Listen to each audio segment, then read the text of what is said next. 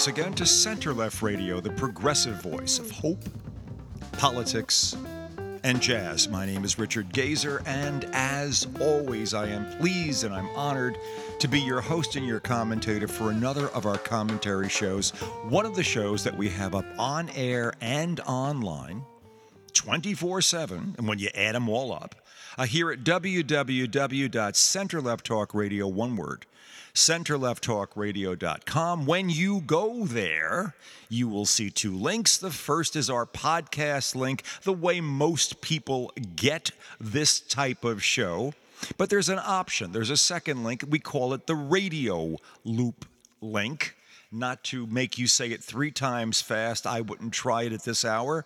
Uh, and it's basically this show running in a loop so that you can kind of access it and pick it up at any point it's in, in, in that rather analogish way you might have turned on any talk show way back when. Um, and it's an option, and we, we've, we've had it from the very beginning for, for the six years that we've been doing this show, and uh, people enjoy it.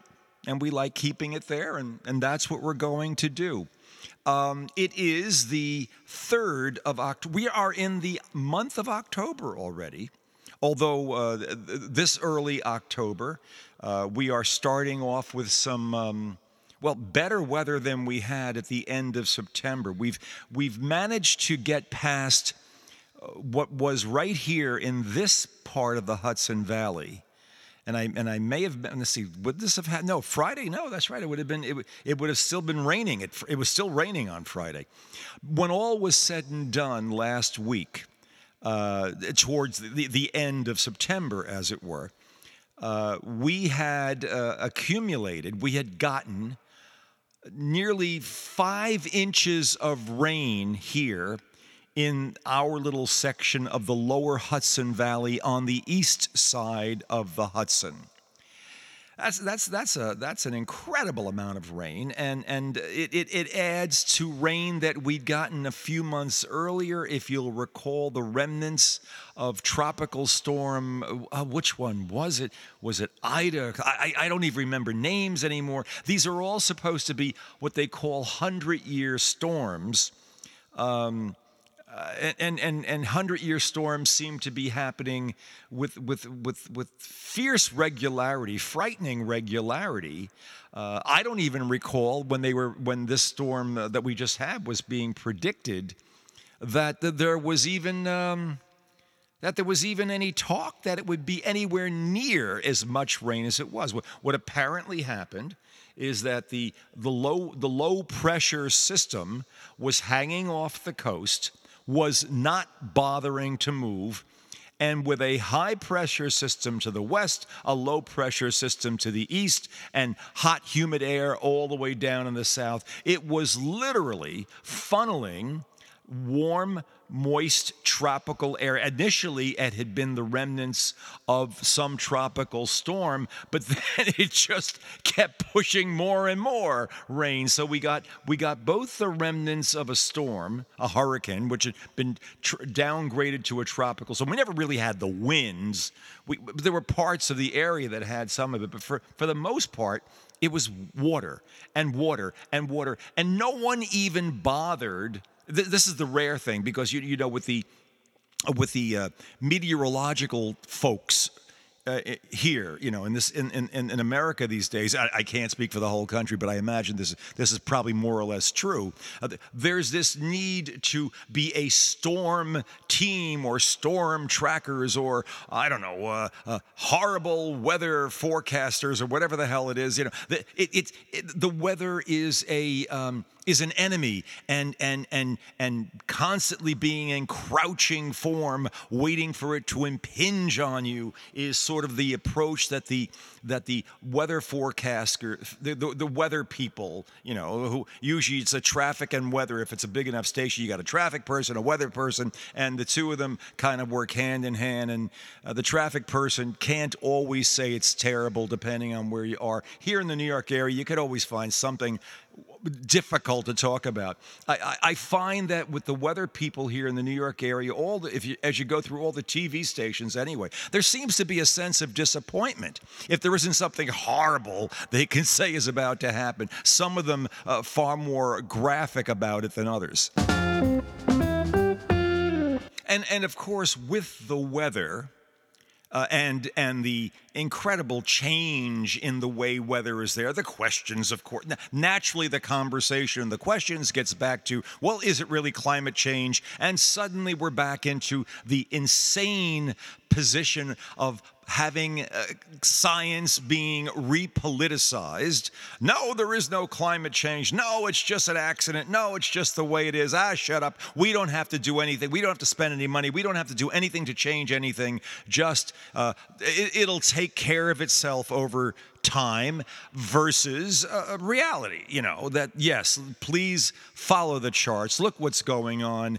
Uh, you, you know, uh, you, you have to get a little real about this stuff. You can't just constantly uh, look at look at it and say that this is nothing but a lib plot to what extract money out of corporations and raise. I, I don't know. I don't know what the rationale is. It, it, it just gets nuttier and nuttier all the time. Um, but it's there and and and the whole notion of denying and and and the whole notion of being um, revved up about something uh, within a and, and the something having a politically actionable context get you know getting a group to uh, vote for us you know in, in, the case of the of the MAGA Republicans there's there's this whole wild world in which they live that uh, doesn't um, doesn't really comport with reality largely but uh, with all of the uh, with all of the various uh, conspiracy theories and what have you, uh, it, it, keeps a lot of people in line and ultimately linked to Donald. Donald, of course, now is in the middle of his. Uh, of his fraud trial, his New York State fraud trial. He's already been declared, his, he and his companies have been declared uh, fraudsters, if you will. And starting yesterday began the money phase of all this. Now, Donald normally doesn't um, concede uh, the, the, the power of the courts over him. Doesn't matter that he's been indicted four times. Doesn't matter that he's lost his business licenses in New York State. Doesn't matter that the judge has already uh, said that they that a receiver has to be appointed to run his business. Doesn't matter any of that he usually finds a way just to poo poo it, you know, and you have to draw me kicking and screaming into the courtroom. And the only reason I've showed up is because I have to be indicted and I'm being arraigned and I have to be here, blah, blah, blah.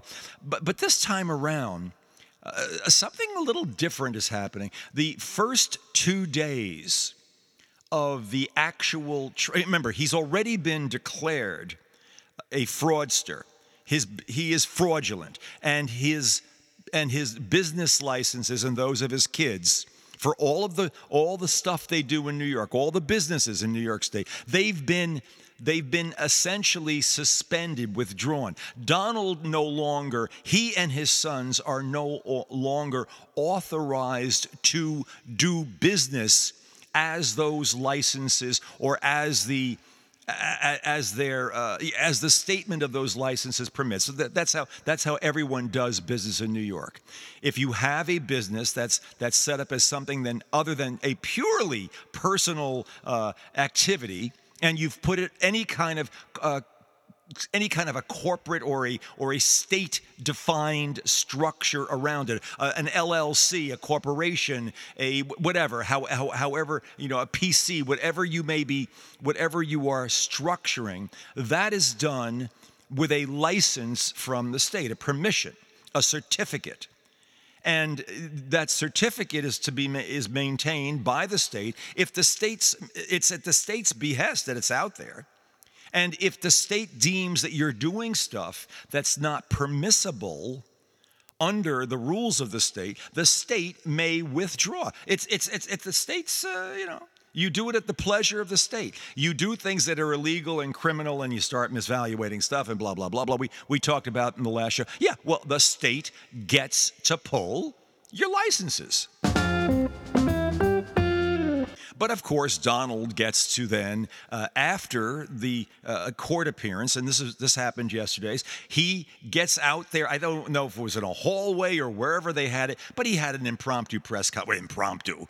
Uh, everybody knew he was going to do, and he starts knocking the judge and knocking the process. I mean, which is which is abject insanity when you consider that this is a bench trial because his people were too damn frightened to basically try to make it a jury trial, knowing that a jury would probably go absolutely bonkers on them. So figured they had a better chance just working the judge if they could. Maybe they'll threaten him. Uh, Engoron, I think I think the guy's name is, and and and you know they've already, of course, they you know they, just like he just uh, threatened the life of uh, General Milley and is basically encouraging someone in in his wacky MAGA ranks to show up and do something stupid and horrible. And, you know, he should have been, and any other time he would have been killed for being a traitor, he said of Milley.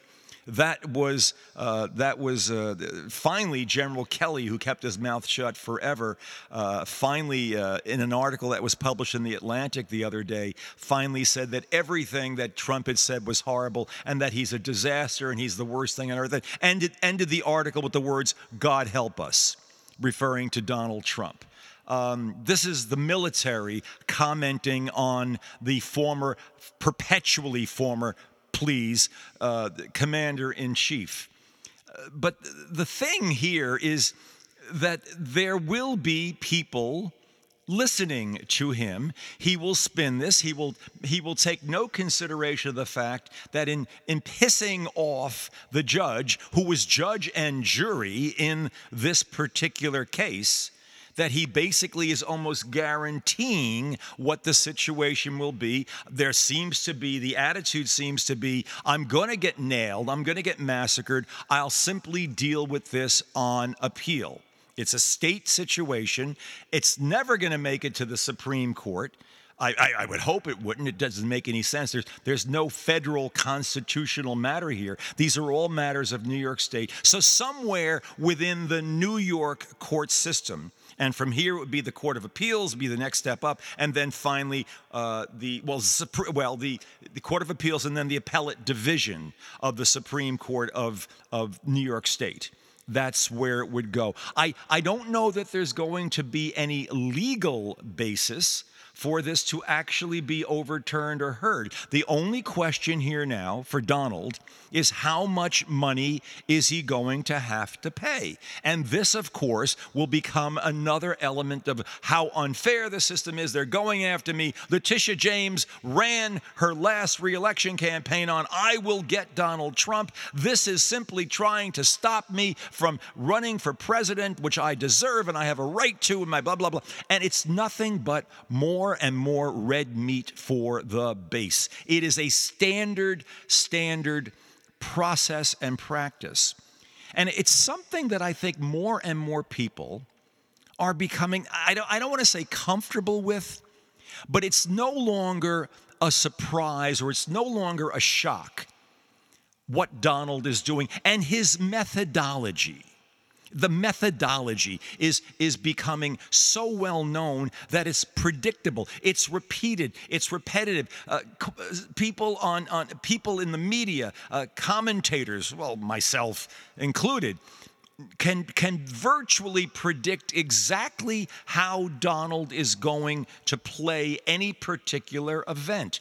And you understand that there is a relatively small slice of America that basically is going to buy it, whose, whose strength is amplified by virtue of the fact that they are, for the most part, that part of the Republican Party who basically gets involved in, heavily involved in primaries, and then, of course, will vote as well.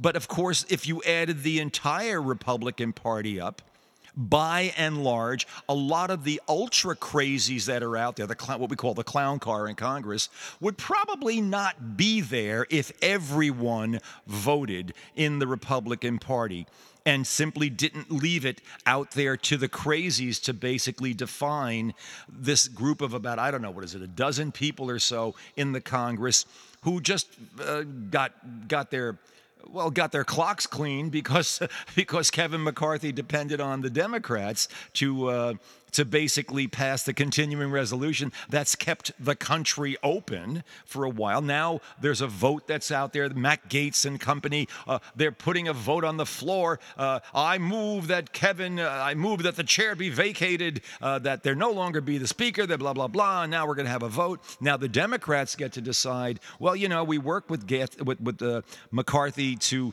essentially uh, keep the government open? Do we work with him to keep him in his speakership?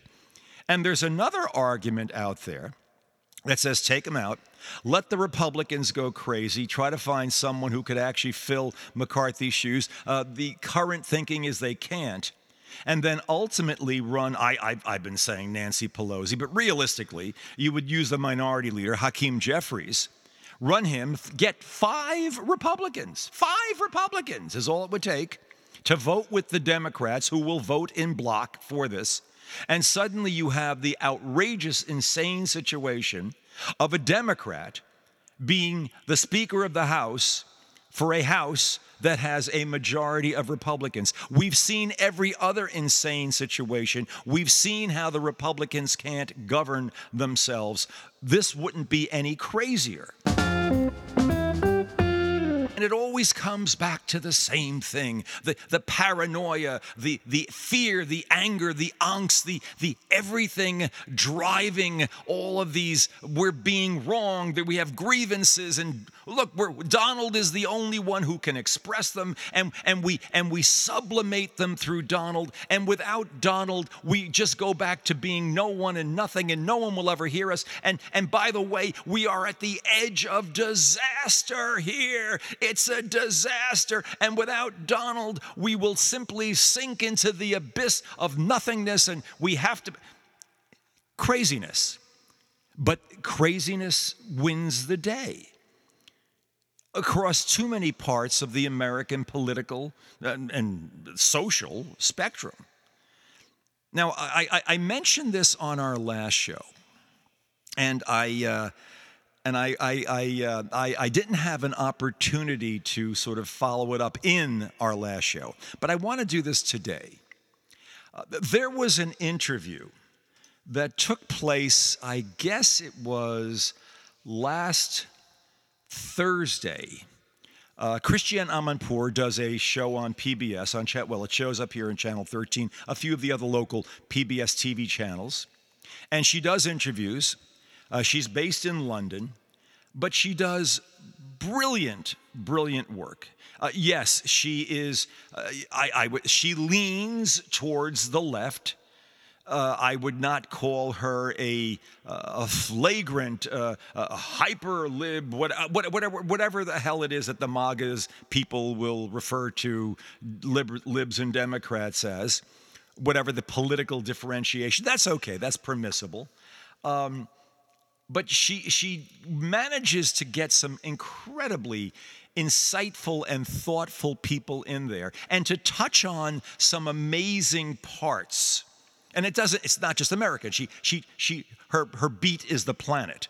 But when she when she reflects on america and deals with american issues uh, she's frequently uh, is able to go to the heart and soul of, of what is going on and, and, and give such a, a clear perspective, such a clear vision of if not the solution, what the problem is. Well, frequently understanding the problem is, is, is obviously the first step to just about any solution about anything she uh, one of the people she has some she has a woman who works with her regularly. Uh, what's her name? Um, um, oh michelle marcus i'm sorry yeah. Michelle marcus is an interviewer. She has several different people. In other words christiane will do her bit and she'll talk about something. She'll do a, a monologue and then pass it off to one of her correspondents who will then do an interview with someone that, uh, that she finds interesting. And this was the case last Thursday, it would have been. Uh, Michelle Marcus in, uh, was uh, interviewing a guy by the name of Russell Moore. It, does the name sound familiar to you? Uh, he is the editor in chief of something called Christianity Today. Christianity Today. It's a very big, massive, um, uh, evangelical base. He is an, a self described evangelical. And I think he's, and he's written a new book. And I think it's called Losing Religion, a message from the, a message, a call from the altar or something. An altar call. There's the subtext to it and and what is fascinating about Russell Moore is that he has been forever considered one of the most conservative of conservative um, evangelical Christians, certainly from a theological and a moral uh, perspective. But he has some remarkable, remarkable insights into the problems that have arisen within the evangelical community. And I would add to this by extension, conservative, Catholic, and other Christian communities that I am aware of, people that I know, this whole politicization of religion, of, of conservative religion in America. And, and what this is costing both the people on the inside within these religions and what it's costing the country, and how it's so anomalous, so contradictory to what the whole nature of religion and conservative religion is and should be. Well, I, I, I recorded the interview, the audio of the interview. It was obviously a TV thing. And I'd very much like to play a significant portion of it right now. Uh, we'll, we'll, we'll, just have, uh, I, I, rather than me coming in and, and, and, interrupting it, we'll have our usual little uh, station identification jingle in the background, just to let you know you're still listening to Center Left Radio. You know the jingle. Yeah, that one. Um, I'm going to run most of that interview. It'll probably run somewhere in the range of about a little over 10 minutes. But I want you to listen to this very carefully and we'll and we'll talk about it a little bit on the other side. This is worth listening to. Here we go. This is an interview that a that uh, uh, let, us call her an associate commentator working with Christiane Amanpour. Her name is uh, Michelle Marcus. She, he, she is, intro, she is uh, interviewing uh, major leader of the evangelical movement. I, th- I, think he actually may have recently retired from a, an official position within the evangelical movement. I, I don't know how that movement is set up structurally or any other way, but he was a major player there and has recently come out of the book. Guy's name is Russell Moore. I'm this is not from the beginning. I'm picking this up a little bit of a ways into the interview. Please listen. And now, the evangelical church in the United States faces significant challenge from the current political landscape. Russell Moore is the editor in chief of Christianity Today, and he explores this theme in his new book. And he's joining Michel Martin to discuss questions of religious identity. Thanks, Christiane. Pastor Russell Moore, thank you so much for talking with us. Well, thanks for having me. I think people, um, even if they don't necessarily follow issues of kind of faith and politics closely, they might remember you because you had a very high ranking position uh, at the Southern Baptist Convention. You um, were one of the people who was tasked with speaking out on issues of public concern. You begin this book by recounting your experiences at the end of your tenure. And um, it's pretty bracing to read. Would you describe what was happening that caused you to um, think differently about your time there? What, what that those last couple of years were like? Well, it, it was bracing to write and even more bracing to live. Uh, but it, it was a, a, situation where really there was uh, controversy over Trump and politicization of the church, uh, some controversies over racial justice and whether or not that's uh, something the, the church ought to be concerned with at all, uh, and then questions of sexual abuse. And those were the ones that became the the most um, revelatory in some ways to me. I, was not shocked that sexual abuse was happening in the church. I was shocked by some of the responses to it, uh, or at least the lack of response uh, to it, and the, the kind of backlash that even raising the, the question could bring. That's what was surprising to me. Talk about some of that, if you would. Like, what was some of the, what were some of those internal conversations that that the rest of us would not have been privy to? Well, there were some people who would say, well, there's really no problem. In our churches, we all know each other. Nothing like this is happening. It's just made up by the media. Uh, there were some people who would say, well, this is just the Me Too movement in the secular world, and it's not something that the church should uh, concern itself with. And then there was, uh, frankly, a lot of really rawly misogynistic uh, sorts of uh, statements and actions that, that would be made. Uh, and so it was a, a confluence of, of, events, not with most people. And I think with most people in the pews and most people in the pulpits, there's a there's a different sort of priority, but uh, there's a significant minority who would who would make their will uh, known and, and make their will happen. So you've written many books about, you know, theology and the culture and the church and the, the direction you would hope the church or the country or, you know, would go. What would you describe as the purpose of this book? It largely came out of the fact that I find myself having this conversation uh, every day with people who are in the kind of crisis in which they say, I'm not I'm not wanting to lose my faith, but I'm right on the precipice because they're looking around and they're starting to wonder whether the, the church is just using Jesus as a means to an end. And so I'm trying to, to help people to guard against cynicism really in either direction because one can be cynical just by shutting down and, and numbing oneself or one can become cynical by saying, well, this is the way the game's played. I'm just going to play it. And I think there's a there's another way and a better way and a less exhausting way for people.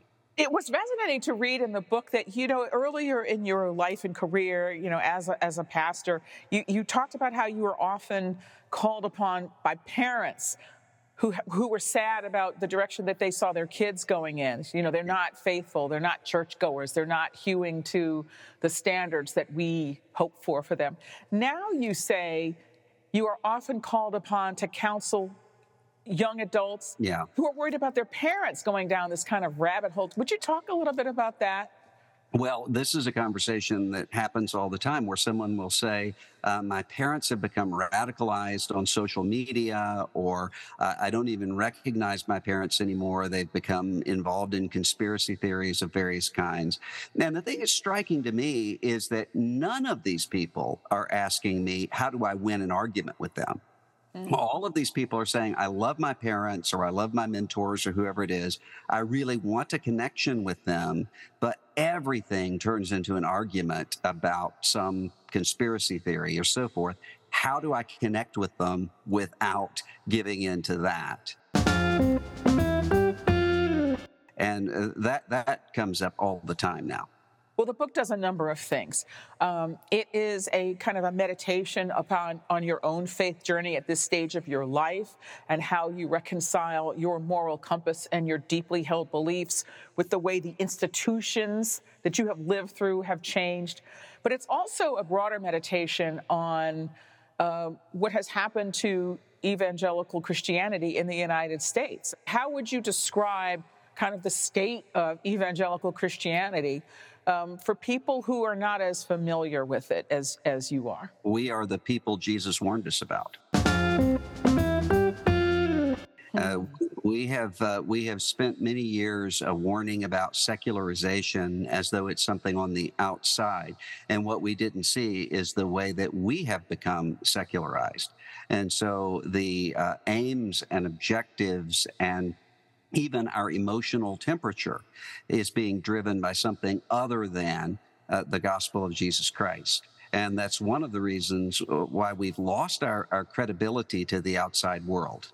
The outside world often wonders if they aren't more moral than we are and they have uh, they have good evidence to bring to bring forward. Well, one can't credibly bear witness to a gospel under those circumstances. What happened?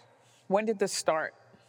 Um, I think it's been happening for, for quite a while with the, the level of rhetoric that came along with political involvement. And so, in order to mobilize people, there had to be this rhetoric of um, imminent threat. And so, desperate times call for desperate measures. You're about to lose everything. Uh, the outside world is is going to destroy you. And there are genuine challenges that people need to be equipped to to handle. But that kind of rhetoric, I think, turned us into an apocalyptic people in all the worst kinds of ways, and not in the best kinds of ways. And then, uh, if one adds to that a social media atmosphere that's able to very quickly give information, misinformation, disinformation to the point that people can't uh, can't sort through the difference between truth and falsehood, we end up in this place. You use the metaphor of the lizard brain. You know, it's where it's, it's kind of a, it's an idea of sort of human psychology that's constantly alert to threat and danger. And you, you say that this could be particularly toxic when it's merged with religious identity and a church that is afraid of extinction. How do you see that playing out in the um, evangelical circles right now? Well, it's dangerous to a person because mm-hmm. if one is in a state of constant alert and in an adrenal crouch, there's no uh, way to reflect and to contemplate and to pray and to engage with one's neighbors but it's also dangerous for uh, for everybody else and for our democracy and for our church because uh, because we end up being driven from one fear and one crisis to the other in a way that strips strips us down and I think it gives to people an illusion of vitality if if they hmm. get that adrenal jolt that comes with with hating their enemies it can almost substitute for life for a little while.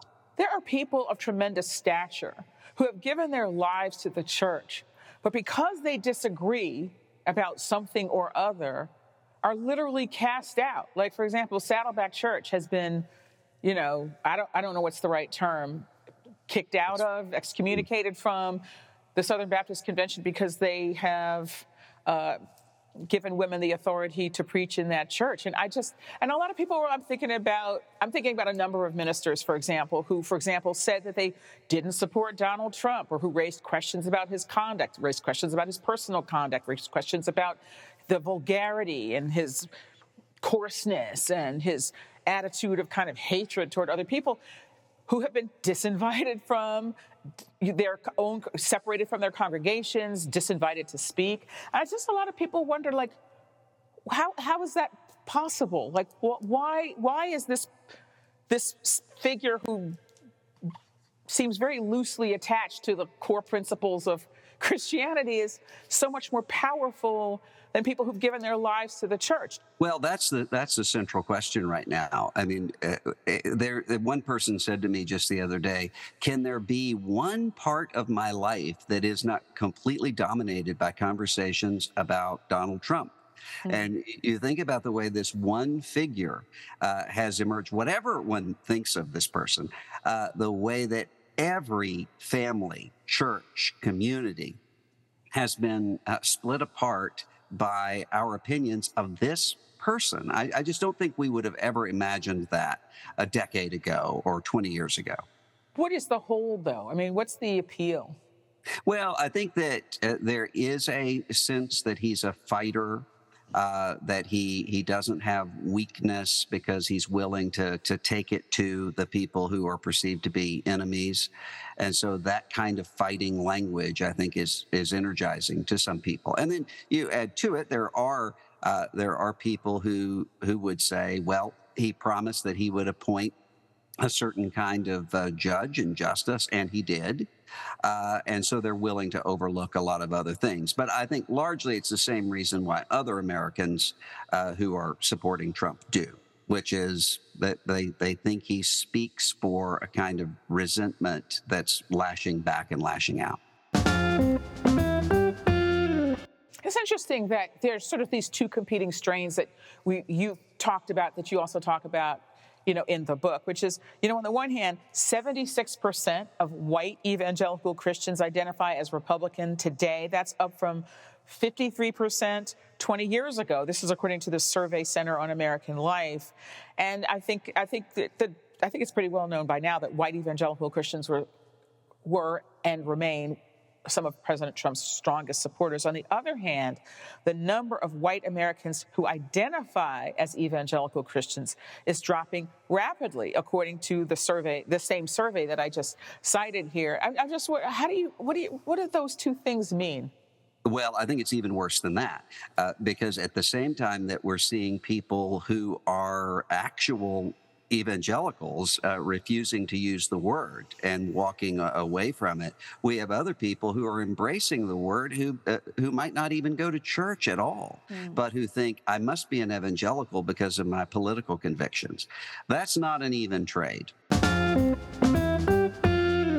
And so, whenever someone says to me, I just don't want to think of myself as an evangelical, in almost every case, that's somebody with a high view of the Bible, a high view of, of Jesus, all of the, the classic markers of evangelical Christianity.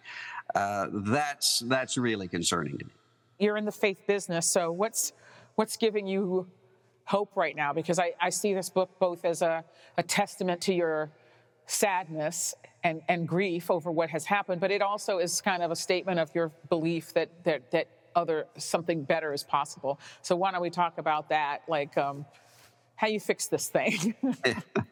well, uh, every time that I start to get cynical, uh, I encounter someone whose life is being transformed by the gospel. And uh, so that's happening all over the country. Uh, you look at what's happening among young Christians who really aren't interested in a, a mascot for their political views or, mm. or something else, but who really are seeking to follow Christ. That gives me uh, great hope when I look at what's happening around the world and the way that uh, there's a vibrant, growing kind of Christianity in uh, Asia and Africa and Latin America, and that's uh, that's becoming more and more. Uh, those are the leading areas of evangelical Christianity. That gives me a lot of hope. And then I'm a Christian. Uh, I believe in the Holy Spirit, so I can't be somebody without hope. The book is titled Losing Our Religion An Altar Call for Evangelical America. So, for people who aren't familiar with the concept, what's an altar call and why is your book that? Well, an, an altar call is when, uh, at the end of a, a, service, the church invites people to come forward to repent of sin and to uh, confess faith. And so, the reason I chose that language of altar call is because it's bad news. You, you have to first recognize something is not going right with my life. Uh, and it's also good news. There is another way. There is a, a, hope for new birth. And that's what I'm hoping to say in this book. Well, what does it look like? I think it looks like what's happening right now. We're in a, a time of, of, great change, and you have a lot of the old coalitions that are breaking down, but a lot of new alliances and coalitions that are emerging, people who are finding each other. And so I think that looks like uh, a, a different kind of Christianity that really is is much more in touch with ancient Christianity. And uh, I think we've seen that happen repeatedly in the history of, of the world. The Wesley brothers and, and others who have come in and revitalized Christianity by saying, let's get back to the, the basics of what it is we believe we're not here to sort of decide for people or to kind of tell people what they should believe or not believe. But the reality of it is there is an increase an increasing secularization of mm-hmm. the United States and the West. I mean, if you look at kind of the rates of connection to Christian faith in Europe, for example, or Western Europe in particular, it's very low. And then there are a lot of people who would say that this is exhibit A of why this is kind of a toxic force, and really we'd be all would be better off if more people walked away from it. I mean, obviously, you're not in the business of trying to persuade people who believe that firmly. That's not kind of who this book is for. But, but, but for those who do feel that way, who may be listening to our conversation, do you have a message for them? Well, I would say fundamentally the question is: Is it true? And by it, I mean uh, the gospel, the resurrection of Christ. That changes the way that we see everything. But secondly, I would say it's important, even for people who are outside the church, what happens within the church. Uh, there are going to be uh, religious Americans uh, forever. And uh, that has a lot to do with the health of the rest of the nation. So even if you're, even if you are somebody far distant from evangelical Christianity, you ought to be hoping for a healthier evangelical Christianity. It affects everyone, uh, what's happening. And that's especially true when we look around and we see institution after institution after institution in crisis. Uh, you, you, you can't the rest of the country can't come in and replicate uh, what churches have uh, have brought to uh, communities and to persons. And so when that becomes unhealthy, that's dangerous for everybody else. It's also dangerous when people use uh, religion uh, for authoritarian uh, or uh, demagogic ends. That's that's always been the case because if you can use religion, you can give oneself, you can give yourself an extra uh, kind of authority that says, if you disagree with me, you disagree with God. That matters to everybody. Pastor Russell Moore, thank you so much for talking with us. Thank you.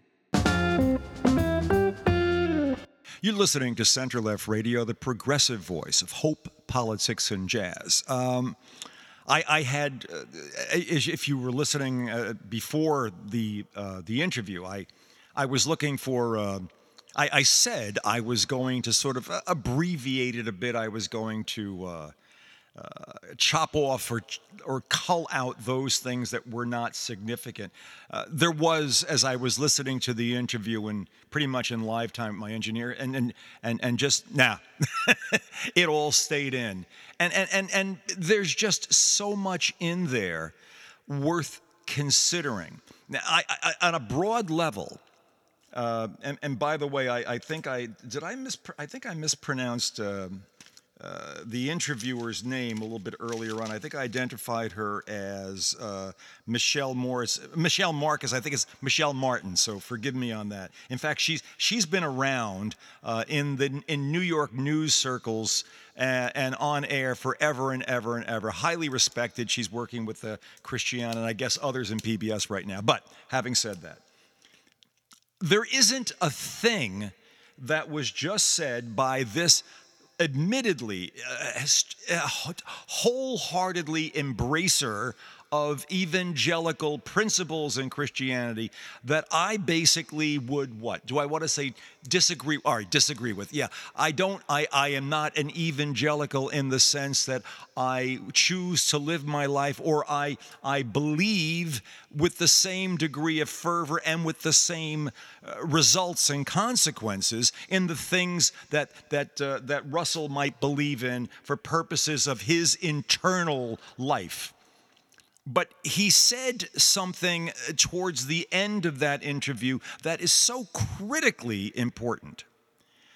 Namely, that we cannot undo the, the, the importance of religion within American life. We have so many institutions failing us I mean, you know, the Supreme Court and Clarence Thomas and, and all of the, the garbage and the crap going on there, and, and of course, and, and, and the Congress, and, and, and specifically and particularly the House of Representatives, the, the, the, the, the idiocy, the clown show, the, the, the brinksmanship, the, the do nothing but yell, scream, and, and, and attack.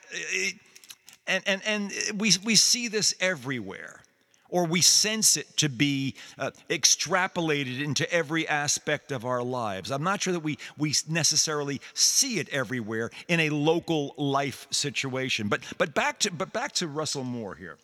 Um, I agree with, I, I, I grew up uh, in a world, in an environment where that level of commitment in a, in a Roman Catholic context was absolutely familiar. I mean, it, it wasn't excess in my, in my in my growing up. It wasn't excessive. It wasn't extreme, or at least I, I I could not interpret anything he said, given my background, as excessive or ex- extreme within the mindset of the community that I grew up in. That that's the stuff that was that was I was inculcated with, the stuff that that I had in my brain, eh, the stuff that I ultimately had to push off against when I recognized, and in my own case, I was probably about, I don't know, 19 years old by the time I made an absolute clean break with Roman Catholicism. Now, in my particular case, the reasoning well you can i could give you a thousand reasons uh, uh, there was uh, there were the abuses that the church was going on there were there was a sudden realization that what had been presented as as absolute scientific truth was a was nothing but opinion the the understanding of of what the gospels and who might have written them and blah blah blah the historical reference and, and that all then just snowballed up with and but this but the core of it the core of it was the utterly inappropriate behavior the the the the uh, the, the, the, the, the blatant uh, the blatant ugliness of what was happening within within the church, within this divine human institution that was really proving itself to be little more than a corrupt human institution and with divine tacked on there for, you know, tax purposes and uh, to attract a crowd. Sorry if that if, if, if, anyone's offended by my saying that, but that's how I reacted a bunch of years ago. And there are many, many wonderful Catholic people out there. I know a bunch of them, and I know a bunch that aren't so wonderful these days. Okay, who am I to judge? You know, the Pope says that as well. I'm not the Pope, but uh, yeah, but that's the reality. But back to Russell Moore. I, I can't, I can't feel uncomfortable. I can't take great fear out of anything about his position or where he's coming from. What he's describing, the evangelical nature, uh, the evangelical church, the evangelical types at its, at its appropriate best is an absolute necessity within America, as is any other religion living up to its norms. Why do I say that? Because, and, and, I, and I, I write about this, and I'm not going to get into my own writings right now, but there are three things that organized religion can do that no other institution can do, institutions collectively can do. And, and Moore uh, kind of suggests this towards the end of the towards the end of that interview. But there are three things organized religions can do that nothing else can do. The first is to define and implement a commonly held moral code. I mean, okay, do this, don't do that. Yeah, it may be via uh, a dictum, it may be via narrative, it may be via uh, religious writings of whatever sort, but essentially, the code of conduct. This is right, this is wrong. Don't do this. We shouldn't do that. We should be kind to the we should be nice. Love thy, don't love thy, be careful of, etc., etc all these things that basically are at the basis, at the core of how we treat one another ultimately. This is the stuff that is given to us more than through any other institutions through religion. Always has been that way. And it's necessary because those moral precepts are largely, uh, largely inform the, the ideas and the words and the concepts of our Constitution. That's, that's the first thing. Only religion can do that. You, you can't, and, and, if you try to legislate it, which, which seems to be what some people in the Congress and, and in state legislatures are doing, forget it. It, you, you can't do it. This is why we divided church and state in this country. We realized you can't legislate this stuff. It has to come from within, it has to be a core thing. Otherwise, it becomes bastardized and it begins turning on itself because the political gain, the power that comes with being able to legislate someone's version of morality corrupts the institutions that do it. This is, this is how it works.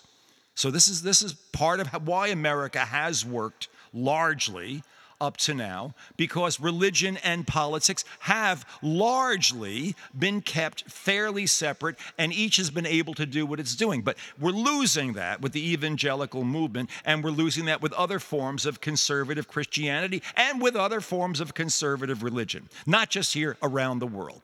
I'm repeating much of what you heard in the interview but going on from there. So, the first thing that religions have to do is define and implement a common moral code that makes sense to, that's acceptable by, that can be incorporated by a, a country, a community a large set of communities. And religion has largely done that and done it incredibly well and largely maintains that structure, although that's fading to some extent. But only religion can do it. We can't get rid of religion and expect some kind of shared moral code that, that defines the parameters of our common behavior and our attitudes towards one another to simply spring into existence. It's, it's not going to happen.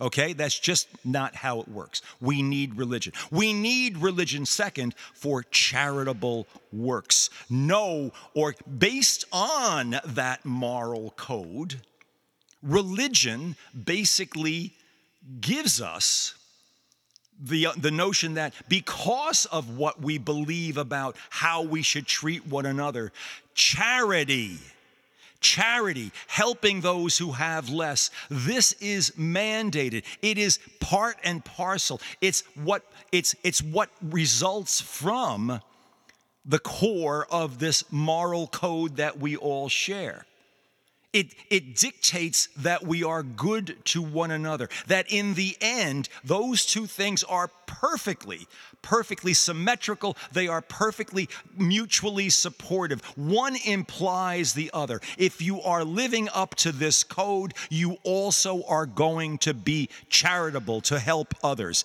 No other organized institutions in our country are able to basically do it. And then on top of that, to do it as effectively, and we have a whole tax system and we have all sorts of systems in place that encourage religion to do things hospitals, uh, uh, orphanages, nursery, uh, name it.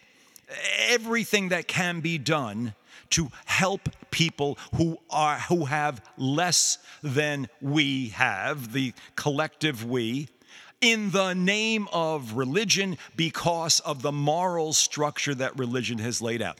Two things, okay? So, moral structure, charitable works. Organized religion, only they can do it. Okay, third thing. Three things I said. Here we go. This is the toughie. Only religion can basically emphasize and get the point across and unite all people across denominational and sectarian lines by the fact that we are all commonly of the same common uh, spirit if you now this this gets a little this gets tricky even in the wording.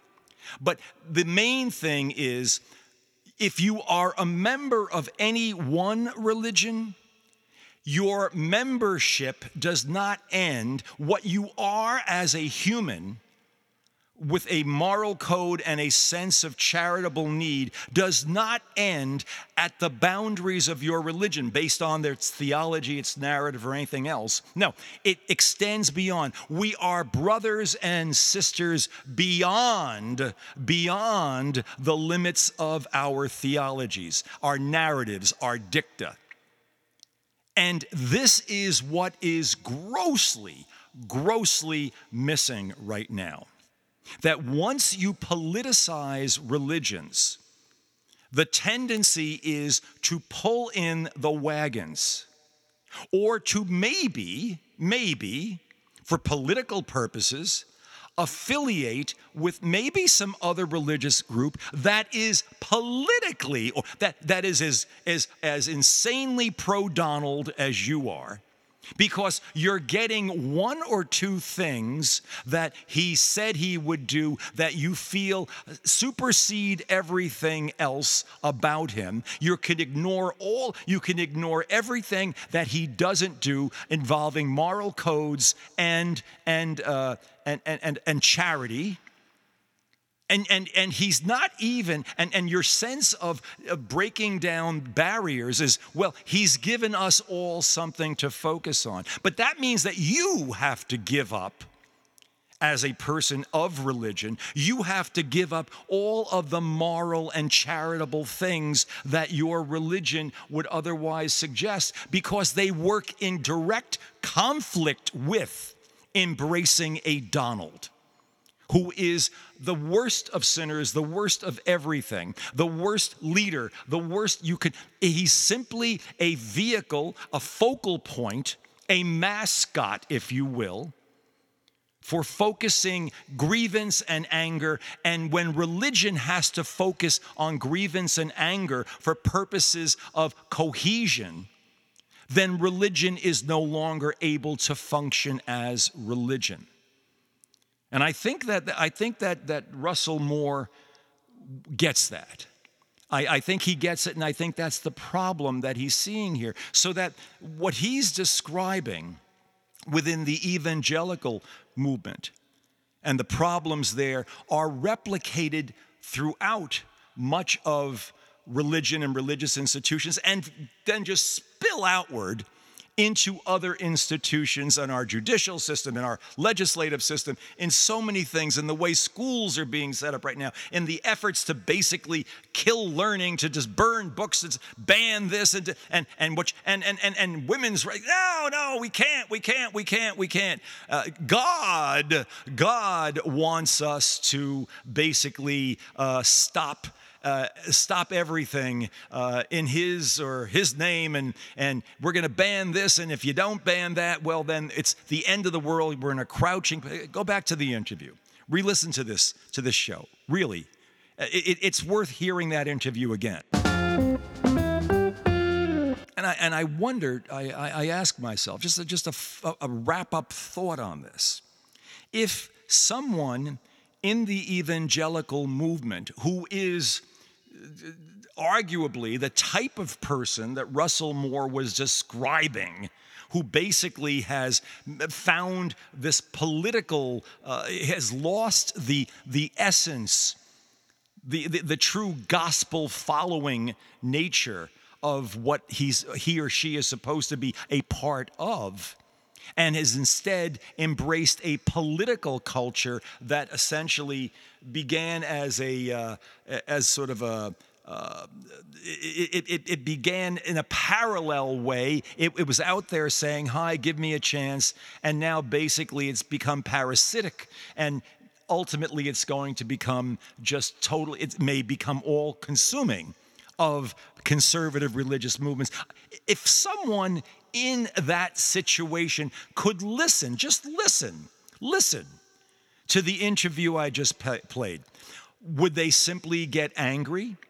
Would they would they be moved? Would they agree? Would they say, "Ah, Russell Moore, no, no, no, no, he's a turncoat. He used to be with us."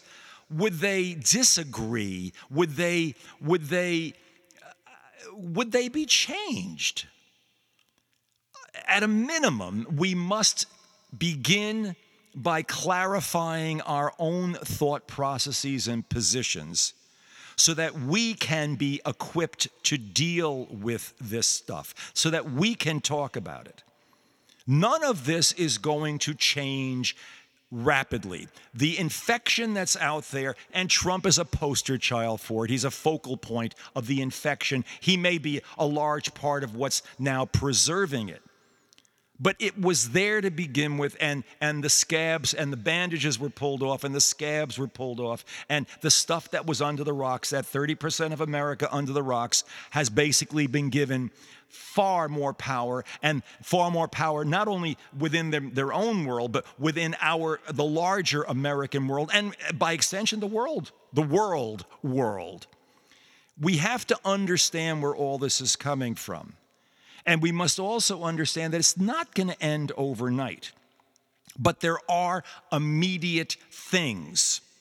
And the most immediate thing is keeping Donald out of the White House. Because if he gets in there, the American political system collapses. We can probably deal with everything else. Not the political, constitutional system collapses. He would have to pardon himself and then he will go on a rampage as he's promised. It will be a it'll be a retribution tour is what he's going to be doing. This has been promised already. So we've got to at least deal with the political reality that he must be kept out of the White House. But more than that, we have to understand that all of the ills besetting American society right now will not end simultaneously, assuming that Joe Biden or possibly another Democrat gets reelected in 2024. No, we're going to have to work our way out of this. And with Donald out of the picture, that'll be a lot easier, but it's still gonna take time. It, it, it, it's, it's not going to happen overnight. But, we, but we, we owe it to ourselves to educate ourselves about what's really, really going on. And part of that education and part of that reality testing is to also realize that it took a long time to get to where we are. It's going to take some work and time to get out of it. But we must really clear eyed understand what the situation is and what the most immediate stakes are for not dealing with at least, at least leadership in this country. That if we simply said, oh, grievance is fine, there's no problem, let Donald come back in again, what possible damage could there be? We would lose our Constitution. I'm convinced of that. And I, I, I again would, would urge you go back, listen to the show, listen, listen, listen to that interview uh, with Russell Moore. Um, it is, it is so descriptive and important within its own context, but so also emblematic of the things besetting all other institutions, key institutions in this country, and the stuff that winds up dividing us. It's, it's, it's, it's, a, it's, a, it's, a, it's a platform for comprehension. And boy, we need more of those, don't we? I think we could also use a little jazz.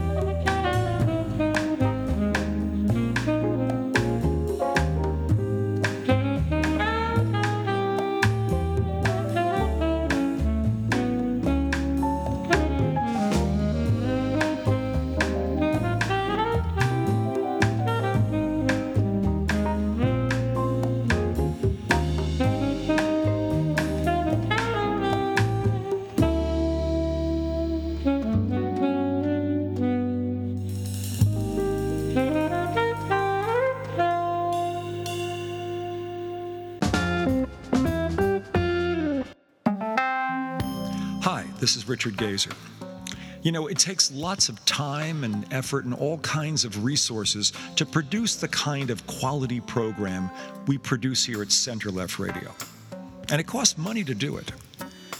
Now, if we screamed a little louder or thought a little less about what we were saying, we could probably get a few advertisers to pay us to sell their products to a more tribally predictable audience. But that's not who we are, or who you are. You come to Center Left Radio for non commercial, thoughtful commentary. You're looking for an honest, progressive approach to solving America's problems, not exacerbating them and we're committed to providing all of that. We're one of the few stations offering full time, non commercial progressive programming, and we're the only station, the only one, doing it with a combination of hope, politics, and that most eloquent of all original American art forms jazz. Center Left Radio has been here for more than seven consecutive years and more than 800 individual episodes. 800! Think of that. We support your needs. Now we're asking you to support ours. Take a moment and go to our website, www.centerlefttalkradio, one word, centerlefttalkradio.com, and go to the donate page. And when you get there, give whatever you can on a one time or maybe a recurring basis $5, $10, $1,000, whatever you can contribute to make Center Left Radio's unique progressive voice stronger and even more significant as the full extent of the wrongdoing of Donald Trump and his associates becomes all the more evident. And as we enter this final consequences stage of the Trump saga. Yeah, you know what's at stake. And I know, we all know, we can count on you. On behalf of all of us at Center Left Radio, thank you. You've been listening to Center Left Radio, the progressive voice of hope, politics, and jazz. My name is Richard Gazer, and thank you once again for being part of today's show. Pastor Russell, Russell Moore talked about the problems, what, what grievance and anger and, and, and political misconceptions can do to debase and destroy the function. And he's talking about it in terms of the evangelical church, but we're seeing it in so many other areas of society. We can't solve everything at once, but we can prioritize. Priority one Donald Trump cannot return to the White House.